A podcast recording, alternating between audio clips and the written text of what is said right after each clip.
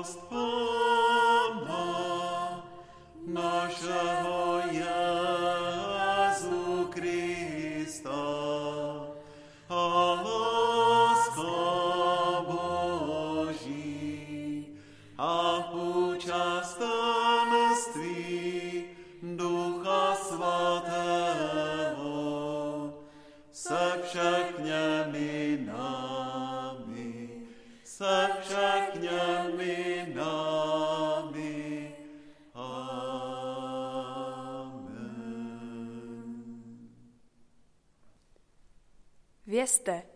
Hospodin je Bůh. On nás učinil a ne my sami sebe. Jsme jeho lid, ovce, které pase. Vstupte do jeho bran s díku vzdáním, do nádvoří jeho s chvalospěvem. Vzdávejte mu chválu, dobrořečte jeho jménu, neboť hospodin je dobrý, jeho milosrdenství je věčné, jeho věrnost do všech pokolení. Milí přátelé, zdravíme vás na dálku z evangelického kostela. Dnes je poslední neděle liturgického roku.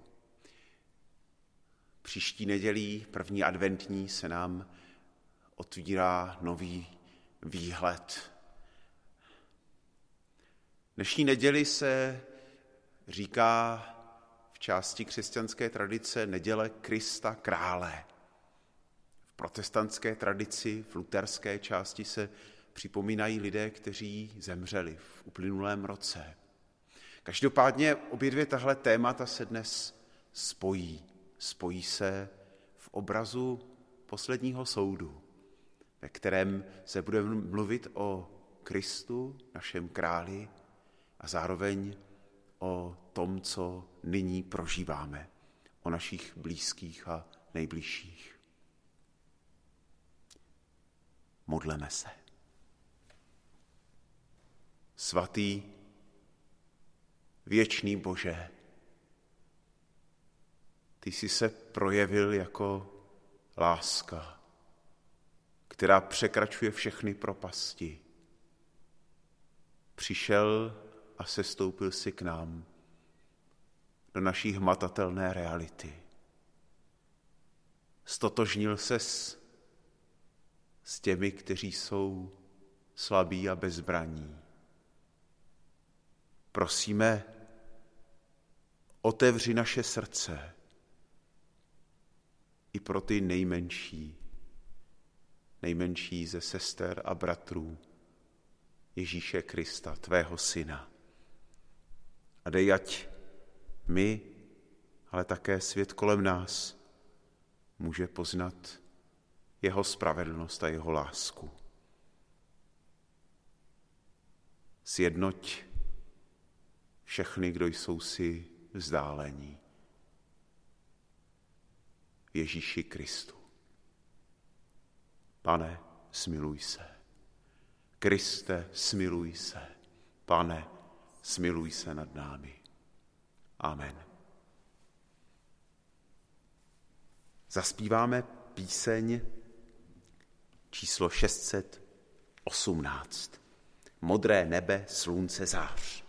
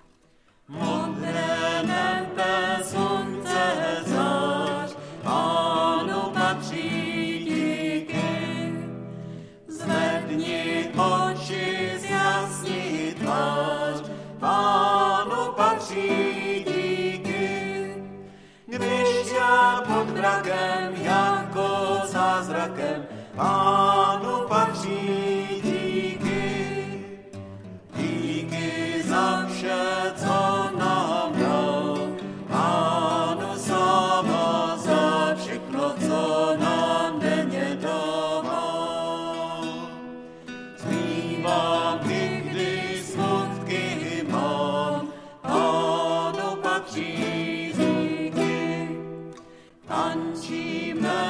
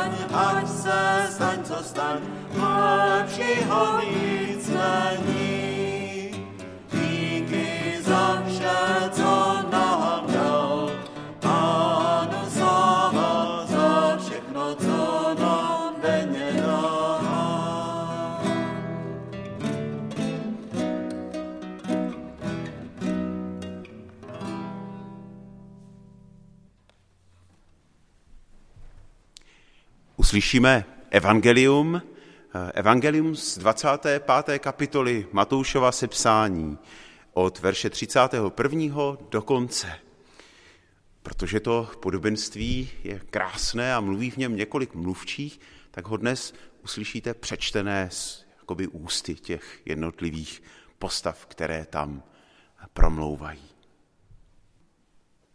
Až přijde syn člověka ve své slávě a všichni andělé s ním, posadí se na trůnu své slávy a budou před něho zhromážděny všechny národy.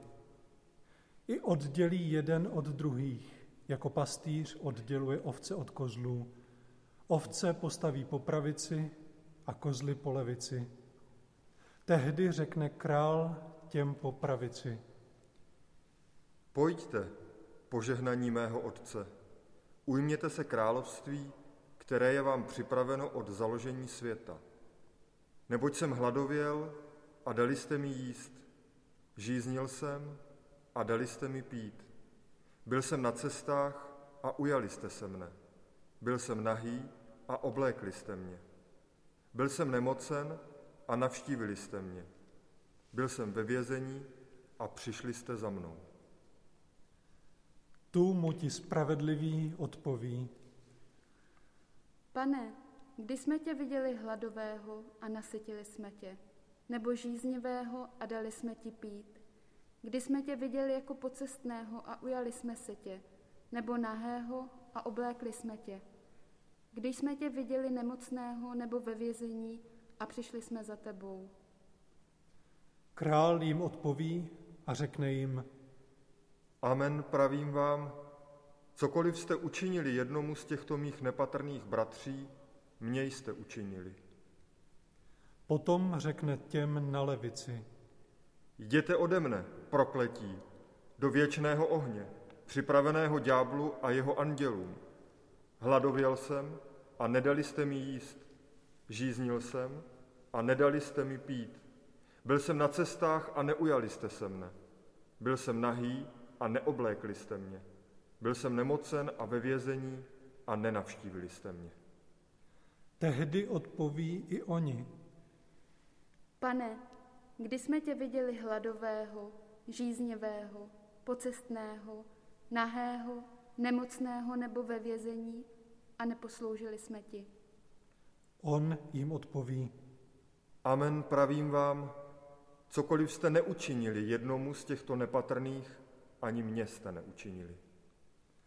a půjdou do věčných muk, ale spravedliví do věčného života. Obraz posledního soudu.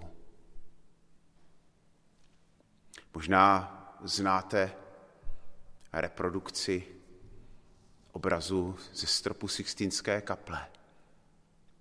Klidně si ji můžete najít. A nebo si vybavíte obrazy, které nechávali stavitelé kostelů nebo katedrál zbudovat na průčelích, na tympanonech při vstupu do chrámu. Když člověk vcházel do chrámu, tak to měl na očích. Kristus, ti po pravici a ti po levici. Poslední soud.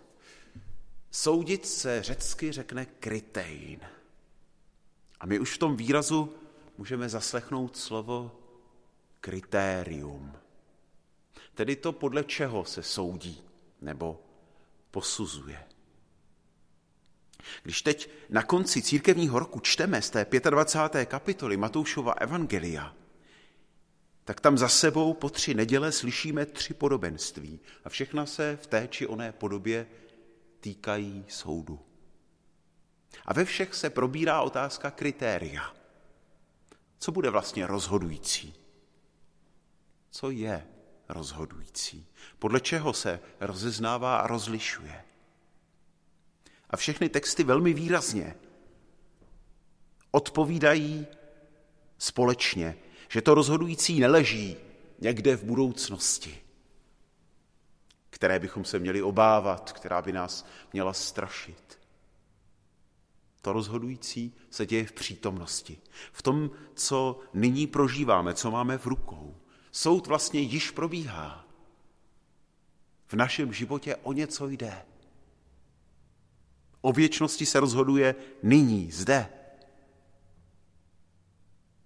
Člověče, buď vnímavý k přítomnému okamžiku, buď bdělý k přítomnosti. Přemýšlej, co od tebe žádá tato chvíle. Ale ty tři texty, ta tři podobenství se také trošku rozcházejí. Právě v tom, co je tím kritériem. Tři trochu odlišné odpovědi. Příběh družiček s olejem můžeme číst jako varování před nedostatkem víry nebo důvěry, když pán nepřichází, nebo když přichází jinak. Neslavný konec člověka, který zakopal svoji hřivnu, to je zase příběh ztráty odvahy, naděje. A dnešní osud těch kozlů po levici, ten nás zase seznamuje s tím, jak je před boží tváří ohodnocena chybějící láska. Takže tahle tři podobenství mluví různým hlasem, ne proti sobě, ale před oči nám stavějí tu trojici, kterou můžeme docela dobře znát z Bible, nebo případně z křesťanské tradice. A poštol Pavel o tom píše zřetelně v listu Římanům. Víra, naděje a láska. Dnes láska.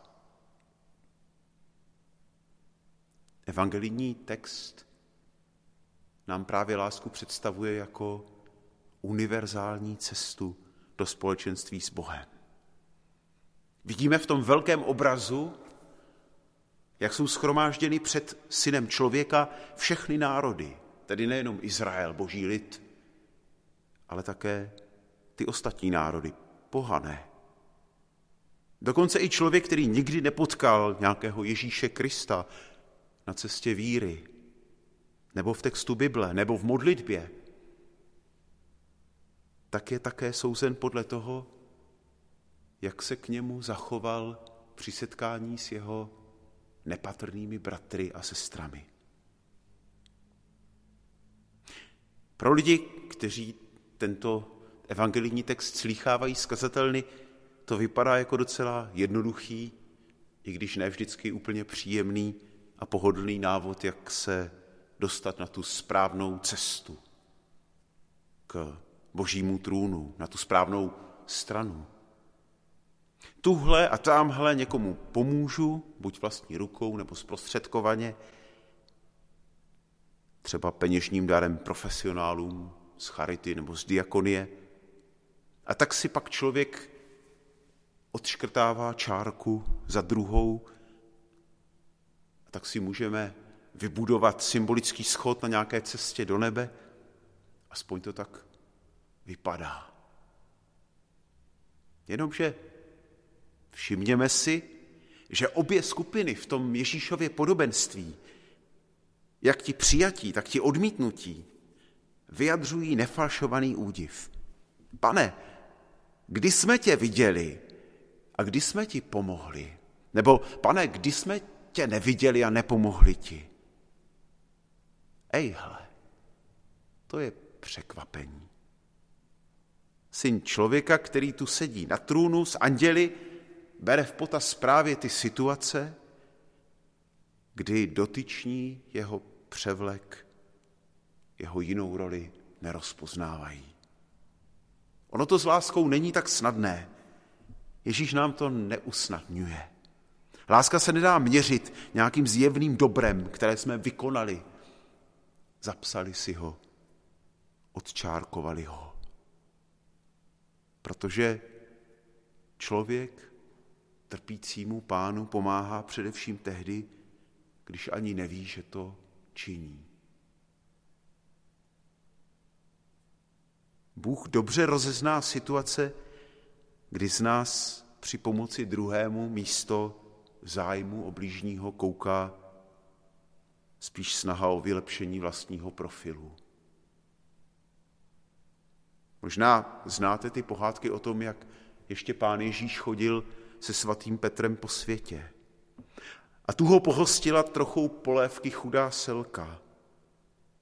Po jejich odchodu našla udiveně na svém stole finanční obnos schodný s počtem mastných ok v polévkovém talíři.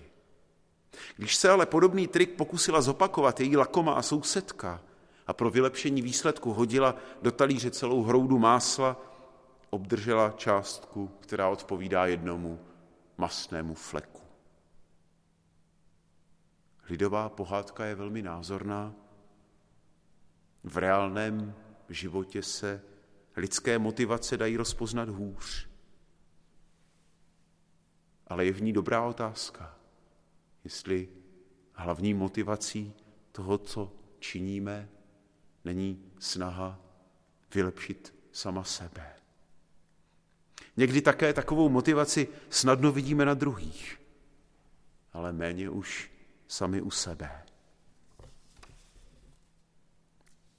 Mám ale za to, že tohle podobenství není jenom varováním. Že nás Ježíš nechce vystresovat tím, komu všemu jsme nepomohli. Nebo s jak nedobrou motivací se k nějaké pomoci vůbec odhodláváme. Protože Ježíš nám spolu s obrazem soudu nabízí také cestu. Cestu k jeho absolvování, jestli bychom mohli říct. A to tím, že nabízí sám sebe, svůj obraz, jako spojnici s těmi nejslabšími. To je zkrátka boží styl. Bůh se rozhodl stát se chudým, bezmocným a trpícím člověkem. Už jako dítě byl Ježíš uprchlíkem, který se zachránil s rodinou, kde si v Egyptě. Pak žil jako kazatel úplně bez přístřeší a byl zcela závislý na pomoci druhých. Také se dostal do vězení, byl odsouzený, lidé se mu posmívali a plivali na něj. Byl vyhozený z církve, tedy tehdy ještě z božího lidu.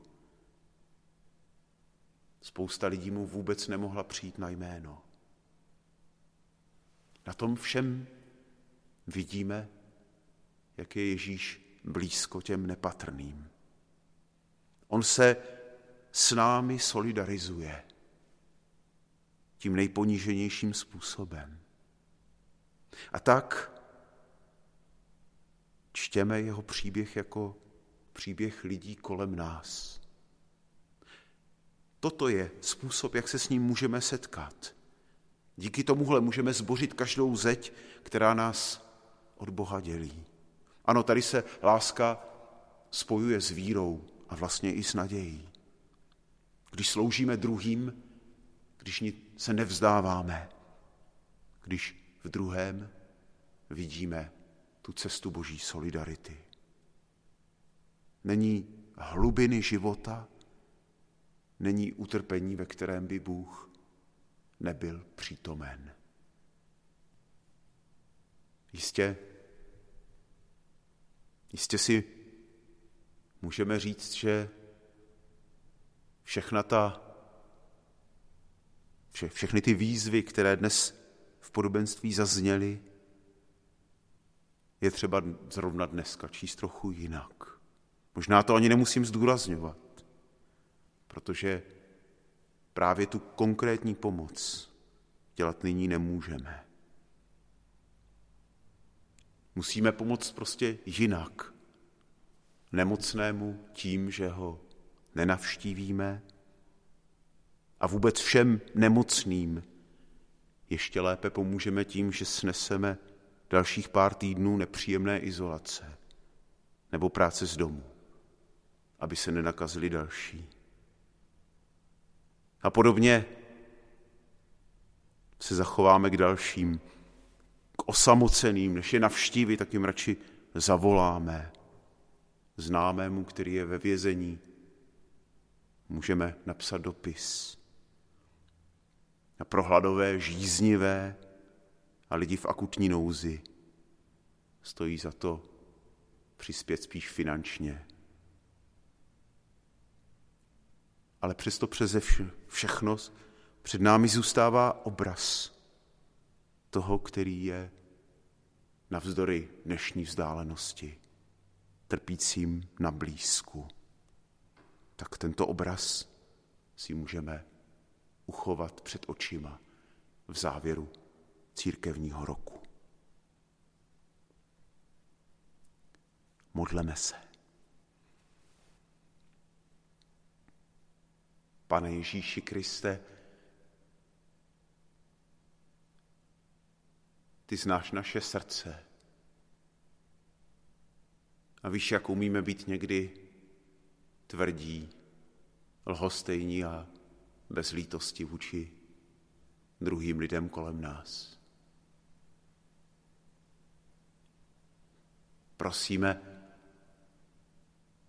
odpust nám to. Odpust nám i chvíle, kdy jsme si toho nebyli vědomi. Že si nevšímáme a že ubližujeme. Prosíme také, abys nám ukázal svoji tvář ve tváři těch, kteří trpí. I když jsou to třeba cizinci nebo lidé vzdálení.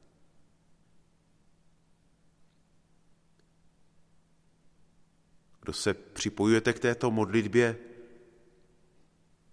povězte k ní spolu se mnou, milosrdný Bože, smiluj se nade mnou. Milosrdný Bože, smiluj se nade mnou. A já vám zvěstuji Boží milosrdenství.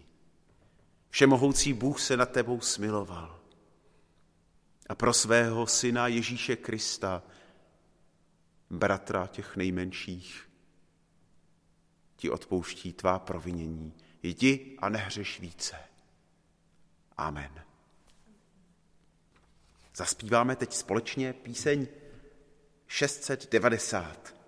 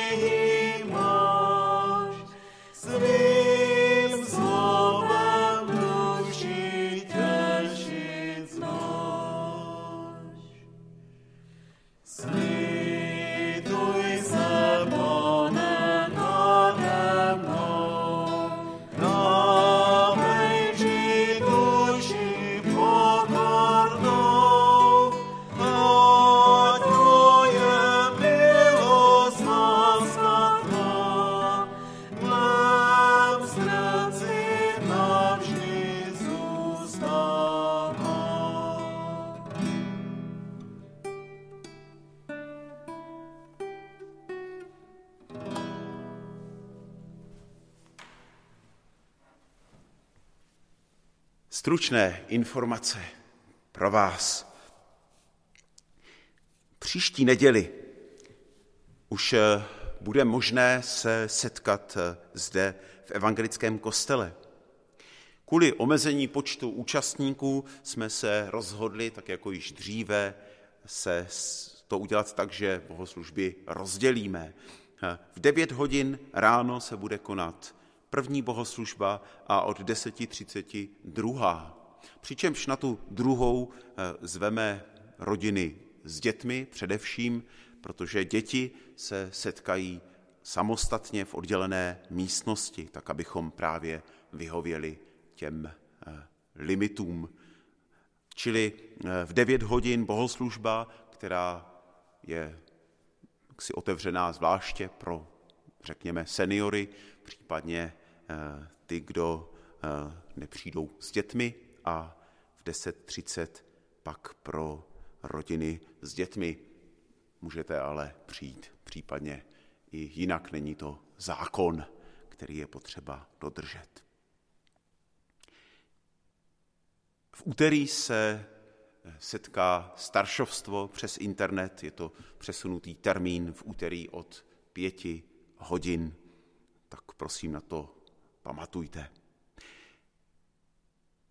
Upozorňuji ještě na dárkování. Mělo by se konat za dva týdny eh, v neděli 6. prosince.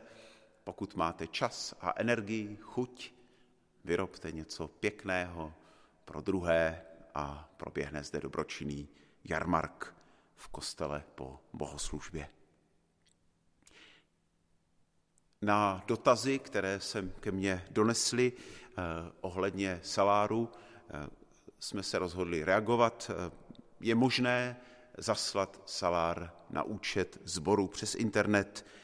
Učiňte tak, prosím vás, s variabilním symbolem 444, tedy salár, pokud chcete, můžete zaslat podporu sboru pravidelnou, můžete zaslat na účet sboru s variabilním symbolem 444. To samozřejmě neplatí pro ty, kdo už posíláte salár každý měsíc, ale pro ty z vás, kdo byste chtěli jednorázově přispět. Moc krát děkujeme. Tolik je informací a nyní, tak jako každou vysílanou bohoslužbu, eh, vám ještě eh, zprostředkujeme text ze stránek e-církev.cz, text o studentech Evangelické akademie. Studenti v první línii. Studenti Evangelické akademie zvládají svou běžnou online výuku a vedle ní ještě převlečeni do ochranných oděvů pomáhají zajišťovat chod nemocnic, léčeben a domovů pro seniory a zdravotně postižené. A také dobrovolnicky asistují při doučování žáků, kterým chybí přenosová technika pro domácí vzdělávání nebo nemají potřebné rodinné zázemí. V polovině října studenti a učitelé Evangelické akademie v Náchodě vyslyšeli nouzové volání ze strany tamnější oblastní nemocnice a rozhodli se vypomoci na všech pracovištích, včetně těch covidových. Podobně postupovali i studenti Evangelické akademie v Brně a v Praze. I oni oblékli ochranné oděvy, aby svůj volný čas věnovali péči o lidi v nemocnicích a dalších zdravotnických a sociálních zařízeních. Někteří byli povoláni v rámci krizového řízení povinně, více než 70% jich ale nastoupilo dobrovolně, a to i o víkendech. Někteří k tomu využili prodloužené podzimní prázdniny. Péče o nemocné, osobní asistence, sanitární úkony, doučování a hlídání dětí se zvláštními potřebami, výpomoc v asilových domech. To vše patřilo a i dnes denně patří k pracovní náplni studentů Evangelické akademie. Za pozornost přitom stojí, že zvládají nasazení v péči o covid pozitivní pacienty ve 12-hodinových směnách spolu s celou online výukou. Nejhorší situace je nyní na Brněnsku. Jsem velmi hrdá, že nikdo z našich povolaných studentů neodmítl tuto službu. Jsou v první línii a jedou naplno. Vedle práce v nemocnicích zároveň plní své běžné školní povinnosti, včetně přípravy třeba na maturitu nebo závěrečné absolventské zkoušky. Upozorňuje brněnská školní kaplanka Marta Žitková, která je se studenty v úzkém kontaktu a je jim na blízku.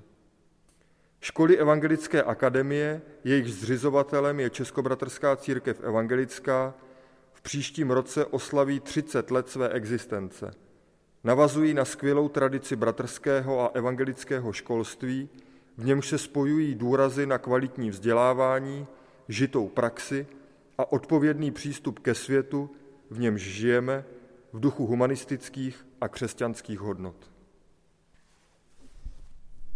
Připojte se nyní k přímluvám, přímluvným modlitbám. Můžete se přidat slovy, pane, smiluj se. Prosíme tě za církev a za ty, kdo hledají tvou tvář, aby poznávali tvoji vůli, svým životem ti dělali čest a byli obrazem tvé lásky ve světě. Tebe prosíme, pane, smiluj se. Prosíme také za ty, kteří vedou naši zemi, aby v ní uplatňovali právo a spravedlnost, aby druhé vedli také svým příkladem, aby uměli jasně vysvětlovat svá rozhodnutí, tak aby se naše země stávala místem bezpečí a důstojnosti života. Tebe prosíme, pane, pane smiluj se. Prosíme za všechny, kdo trpí, za ty, kdo prožívají bolest, i za ty, kdo mají strach. Prosíme za všechny osamělé, zvláště za ty, kdo jsou sami ve chvíli své smrti. Tebe prosíme, pane, pane smiluj se. Za sebe navzájem také prosíme, abychom uměli následovat tebe, svého krále, který si žil jako služebník. Tebe, jehož bohatstvím byla víra a láska k lidem. A jehož mocí byla, jehož moc byla získána úplným sebevydáním na kříži. Tebe prosíme, pane, pane. smiluj se. Ježíši, pamatuj na nás, až přijdeš do svého království. O jeho příchod tě společně prosíme slovy, která jsi nás naučil. Otče náš, jenž jsi na nebesích, posvěď se jméno Tvé, přijď království Tvé, buď vůle Tvá, jako v nebi, tak i na zemi. Chléb náš vezdejší dej nám dnes a odpust nám naše viny, jako i my odpouštíme našim viníkům. A neuveď nás pokušení, ale zbav nás od zlého. Neboť Tvé je království i moc, i sláva na věky. Amen. Slovo poslání dnes uslyšíme z první epištoly korinským ze 13. kapitoly.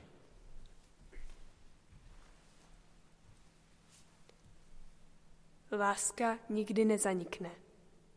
Proroctví to pomine. Jazyky ty ustanou. Poznání to bude překonáno. Vždyť naše poznání je jen částečné. I naše prorokování je jen částečné. Až přijde plnost, tehdy to, co je částečné, bude překonáno. Dokud jsem byl dítě, Mluvil jsem jako dítě, smýšlel jsem jako dítě, usuzoval jsem jako dítě. Když jsem se stal mužem, překonal jsem to, co je dětinské. Nyní vidíme jako v zrcadle, jen v hádance. Potom však uzříme tváří v tvář. Nyní poznávám částečně, ale potom poznám plně, jako Bůh zná mne. A tak zůstává víra, naděje, láska. ale největší z té trojice je láska. A na této trojí cestě, ať vás doprovází a ochraňuje všemohoucí Bůh, Otec, Syn i Duch Svatý. Amen. Na závěr zaspíváme píseň 636. thank you